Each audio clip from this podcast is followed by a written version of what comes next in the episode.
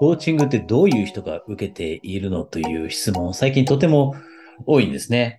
で、えー、あなたもご存知の通り、コーチングっていう言葉だったり、コーチという言葉、急にここ数年で流行ってきて、いろんな人が使うようになってということで、えー、多くの人がコーチだったり、コーチングっていう言葉を聞くようになりました。でも、じゃあ、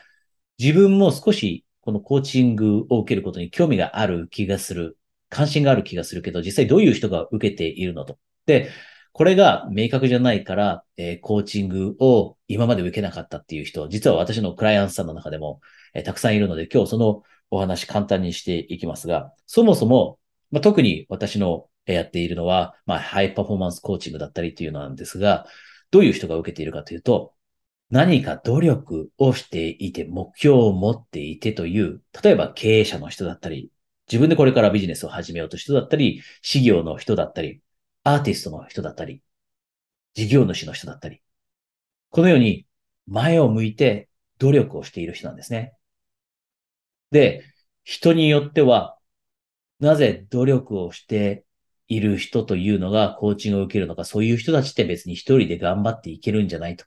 思うかもしれませんが、これはもうあなたももしかしたら人生経験で、えー、分かっていることかもしれませんが、ずっと一人で走っていくのって疲れますよね。で、例えば、経営者の人。経営者の人ってハイパフォーマーです。あたかも周りの人よりも自信があるように見えて、優秀であるかのように見えて、エネルギーレベルも高いと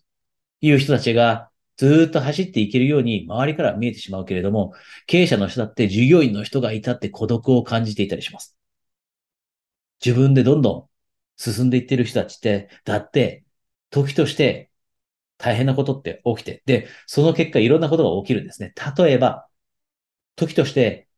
経営者の人だったり、努力をしている人ってブレます。自分がどこを目指しているのか見えなくなったり。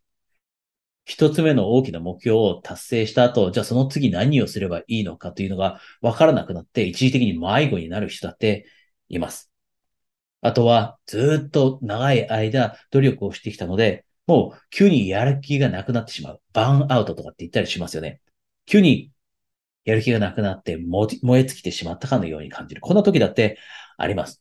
大変なことを何回も何回も乗り越えたのに、また大変なことがやってきたと。で、そんな時に、もう心が折れそうだという経験する時あります。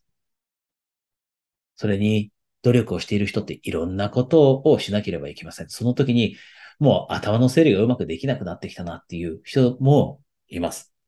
で、そのせいで明確さが持てなくなって前になかなか進めなくなる人だっています。で、こういった問題、悩みというのを解消するためにコーチングをやっていくんですね。一人で走っていく、その過程において、実は隣に誰かいてサポートしてくれたら嬉しいと。で、コーチとのセッションの中でいろんなことについて話し合ってきます。で、コーチが今まで自分だったら絶対投げかけなかったような質問を投げかけていっていろんなことを明確にしていきます。新しい視点だったり考え方が手に入って、今まで悩んでいたものを他の視点から見れるようになったりもします。このように一緒に走っていく仲間が手に入る。だからこそ多くの頑張っている人たちがコーチングを受けるんですね。で、そうすることでビジネスだったり自分の人生をさらに高いところへ持っていくということ。で、闇雲にコーチングって受けるべきではないと思っています。なぜなら、コーチングってコーチとのフィット、どれだけそのコーチと馬が合うかだったりっていうのがとても大切になります。なので、もしあなたがコーチングに興味があるのであれば、焦らずに自分に合ったコーチを、自分にチャレンジしてくれる、自分の背中を押してくれる、優しいだけではないコーチ、あなたに合うコーチ、いろんな視点を与えてくれるコーチというのを探して、ぜひあなたの人生、そしてビジネスを次のレベルに持っていきましょう。で、もしあなたが私とのセッション、まずリスクフリーのプレゼンセッションを受けてみたいと思っていたらですね、このビデオの下に情報があるので、そちらからですね、このページの下に情報あります。そちらからお申し込みください。そこであなたとですね、1対1でプライベートでお話できるのを楽しみにしています。